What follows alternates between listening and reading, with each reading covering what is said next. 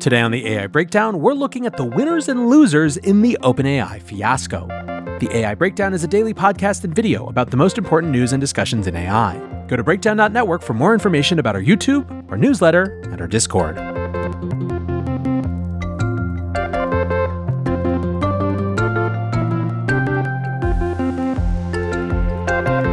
Welcome back to the AI Breakdown. It is, of course, the Thanksgiving holiday here in America, and so I wanted to do a few episodes in advance to make sure that you guys had content over the long weekend. And one of the things that I wanted to do was take a step back and give a totally subjective opinion on the winners and losers in this whole OpenAI charade. Now, I will note that I'm recording this on Tuesday night, and it is not even resolved yet whether Sam Altman and Greg Brockman will ultimately go to Microsoft or whether they will stay at OpenAI. But I will argue that I think that we have enough of the story now to make some assessments about where things are going to land. And I'm interested to see if you agree with my assessments or not.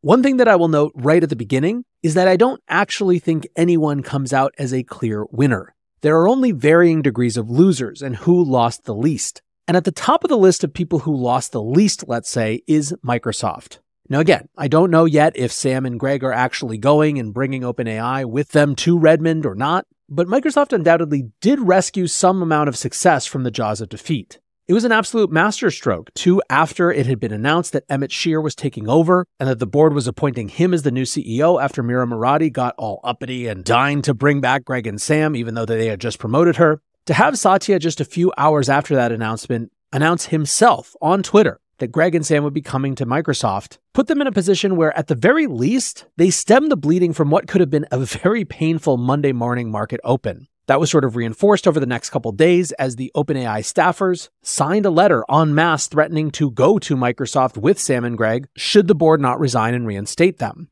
Now, my strong guess is that this is not because more than 700 people on that team wanted to go work for Microsoft, but because that alternative seemed better than what the board was presenting. So clearly, there are some benefits here for Microsoft. And it's likely to me that even if there is an arrangement that's figured out with Sam and Greg to come back to OpenAI, that Microsoft will have more, not less control. There have been conversations around whether they'll get a board observer seat or even a board seat in some new reimagined structure. And certainly it's hard to imagine them having less control, especially if they ever sink in more resources. But why would they still be losers in all of this? Well, two reasons. Let's assume that Sam and Greg do end up back at OpenAI. It will be an OpenAI that is weakened, that is slowed down, that has to do cleanup, that has to win back the trust of developers. An OpenAI, in short, that is handicapped relative to the OpenAI we had just about a week and a half ago. Microsoft's investment, then, is worth less, even if that's still the most desirable outcome. Now, what if the team comes to work at Microsoft?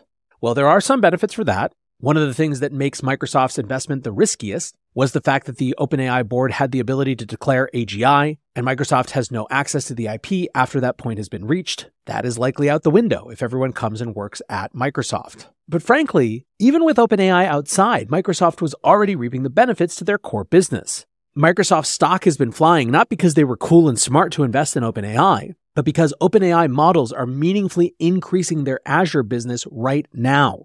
Relative to Google in particular, they outperformed market expectations this last quarter because of the growth of their cloud business, driven at least in part by their OpenAI partnership. In other words, they kind of have a have your cake and eat it too situation where they're making a ton of money for their core business with a startup investment without having to manage all those new employees or deal with the inevitable attrition that comes when startup people go inside big companies. So the TLDR on all of this is that even if it was a masterstroke and a rescue to create an opportunity to bring that whole team over to Microsoft, I think that is still less preferable to just having OpenAI running as the startup they were. But even if that is the outcome, they won't be the startup they were. They will at least be temporarily handicapped relative to where they began.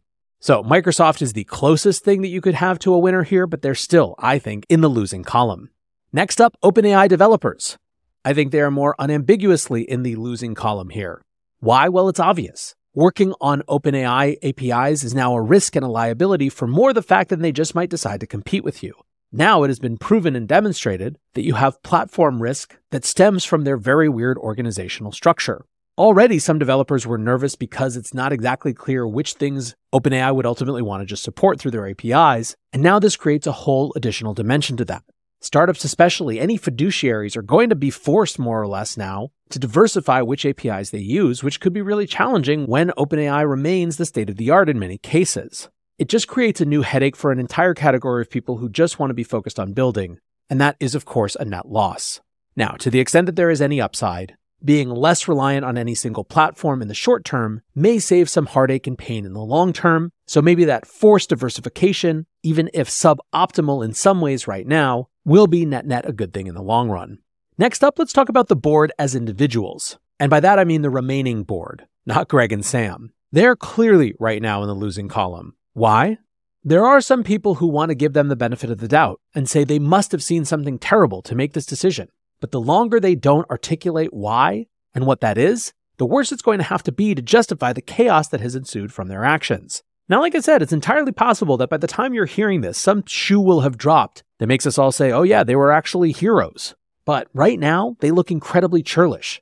They look like they're dealing with old grudges, or just like they don't like Sam, and that they were willing to nuke billions of dollars in value for no apparent reason. This is only reinforced by the consensus with which the OpenAI team has rallied behind Sam and Greg and not behind the board. At the time of recording, something like 745 out of 770 employees had signed that letter demanding the board's resignation. Now, what's more, Adam D'Angelo specifically, who appears to have become the ringleader, or maybe he always was, looks even worse because of the competitive dimension of this story, where Quora's Poe chatbot was a direct competitor to both ChatGPT and their GPT builder. And so people are, again, in the absence of any actual statements from Adam or other board members, assuming the simplest thing, which is the worst thing, which is that this was just petty jealousy and power struggle. Now let's talk about the board as an institution. They are firmly in the losing column. Why? It's not because it didn't work to have a structure where even a very powerful CEO could be removed by a nonprofit board. It did work. At least it appeared to have. The problem is that they kind of seem to have shot their shot way too early. Without justification and backup and really serious divergence that other people would agree with, they are, at least at the time of recording, losing their battle. And so this thing that was created to preserve the ability of a mission-oriented company to continue to build and do things, even though it had to have a for-profit entity to be able to raise the money that it needed to do those things, well, it actually came to pass. But by using that silver bullet too early, it mitigated the efficacy in a huge, huge way. Let's expand this more broadly to OpenAI governance in general. Because of the way that this has played out, a very interesting and potentially powerful experiment was made to look stupid and overcomplicated and subject to frivolity and human frailty. What this likely means in practice is that rather than other companies in the AI space taking some interesting, novel structure like this, or putting safety issues front and center in the way that they organize their companies, it's more likely that they're going to go the opposite direction. More specifically, it's more likely that investors are going to demand they go in the opposite direction with very standard structures and corporate formats. Basically, the failure of OpenAI's governance here makes it less likely that novel governance experiments that could actually slow down the speed of AI, if that's something that one cares about, will actually have a chance to breathe. And of course, that brings us to the next set that has lost huge from this, which I believe are the AI safety advocates. Now, at this stage, I should be very clear that it is not clear whether this was actually a fundamental disagreement around AI safety issues. In fact, in his note on Twitter accepting the OpenAI job, new CEO or current CEO at the time of this recording, again Tuesday night, Emmett Shear, the former CEO of Twitch, said that it wasn't about disagreements about safety. But that doesn't matter when it comes to the narrative battles, because this has created, or perhaps I should better say supercharged, a culture war. That culture war is, of course, between the effective altruists on the one hand and the EACCs, or the accelerationists, on the other.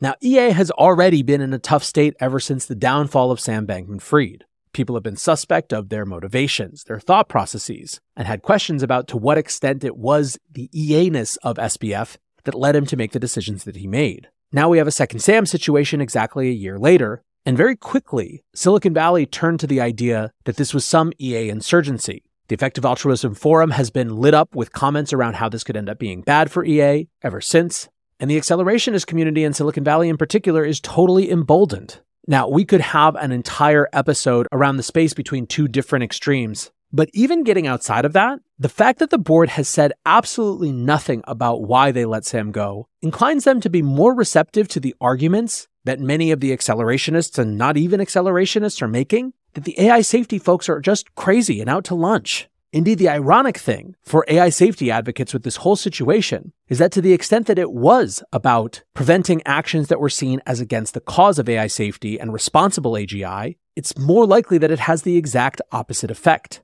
Less public support for AI safety advocates, a Sam Altman that, whether in the context of Microsoft's new lab or back at the helm of OpenAI, is going to be totally unbound by the constraints that had previously been set upon him, and potentially on top of that and related, more concentration of power within Microsoft. And indeed, that gets me to the last group that has lost in all of this, which is all of us, humans. Why is that? Well, for all the reasons we just articulated, that this is likely to lead to more concentration at a smaller number of companies like Microsoft. The fact that a silver bullet that some saw as important was shot too early. Or on the flip side, if you find yourself in the accelerationist camp, the fact that this potentially delayed progress. Point being that I can basically articulate how it's bad for everyone, even totally diametrically opposed people, but it's much harder to argue how it's good for them. Now, I suppose a potential counterweight was that OpenAI was in such a strong leadership position that having them knocked off, having developers have to use other things, for example, could be good in the sense that it limits monopoly potential. But then again, even that comes at the cost of an accelerated AI arms race. And so where we end is basically that whatever happens, this was a very, very value-destructive event. On numerous levels. It was a value-destructive event from a capital perspective and from a market perspective. It was a value-destructive event in terms of the community that had been built around OpenAI and that is now going to have to win back trust with developers. It's a value-destructive event in terms of any sort of reasonable participation that AI safety advocates had. It's a value-destructive event probably in the eyes of Washington, which is something I didn't even get into. It's hard not to view it as fairly infuriating.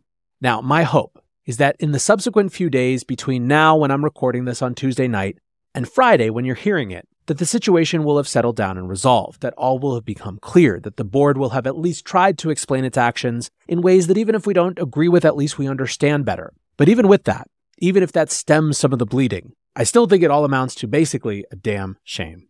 Anyways, let me know what you think. I know you guys represent a huge array of perspectives from the AI safety side all the way up to the accelerationists. And while maybe nowhere else will be, this is a big tent for all of you. So let me know in the comments, come join us on the Discord. And most of all, I hope you are having a wonderful, gratitude-filled weekend. Until next time, peace.